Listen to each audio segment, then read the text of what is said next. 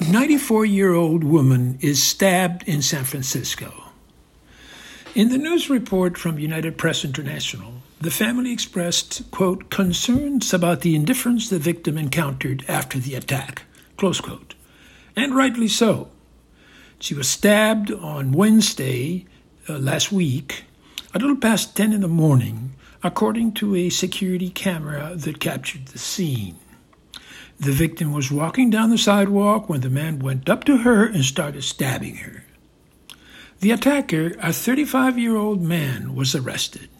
He had a history of prior arrests for burglary and a homicide charge from 2016 that was dismissed in 2019 for lack of evidence.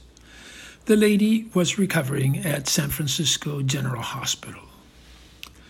It is not difficult to imagine how any one of us can be either a victim or a witness. If a victim and there are witnesses, it stands to reason that one would expect some assistance from those nearby. But that is not assured, is it? Judging from this attack and similar ones reported recently, it is quite possible that one will be left to fend by oneself if assaulted the witnesses preferring to not step in and put themselves at risk. Understandable, right? Sure.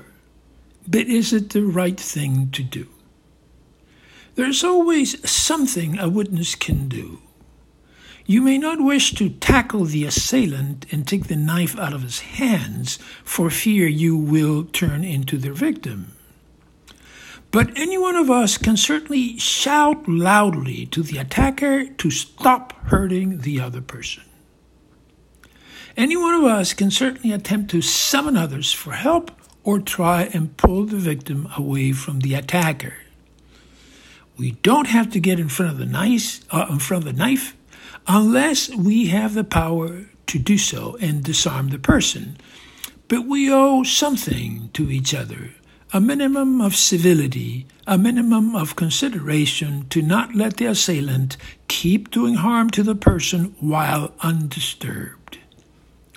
A witness ought to make some effort to intercede, some effort to distract the assailant, something to stop the cowardly act. If we don't, then how do we live with ourselves? It can happen to any one of us. Today, tomorrow, anytime. Fear paralyzes the will, and it may have paralyzed us before, as I myself have been. But we cannot simply surrender without an effort. We have to do something. Something.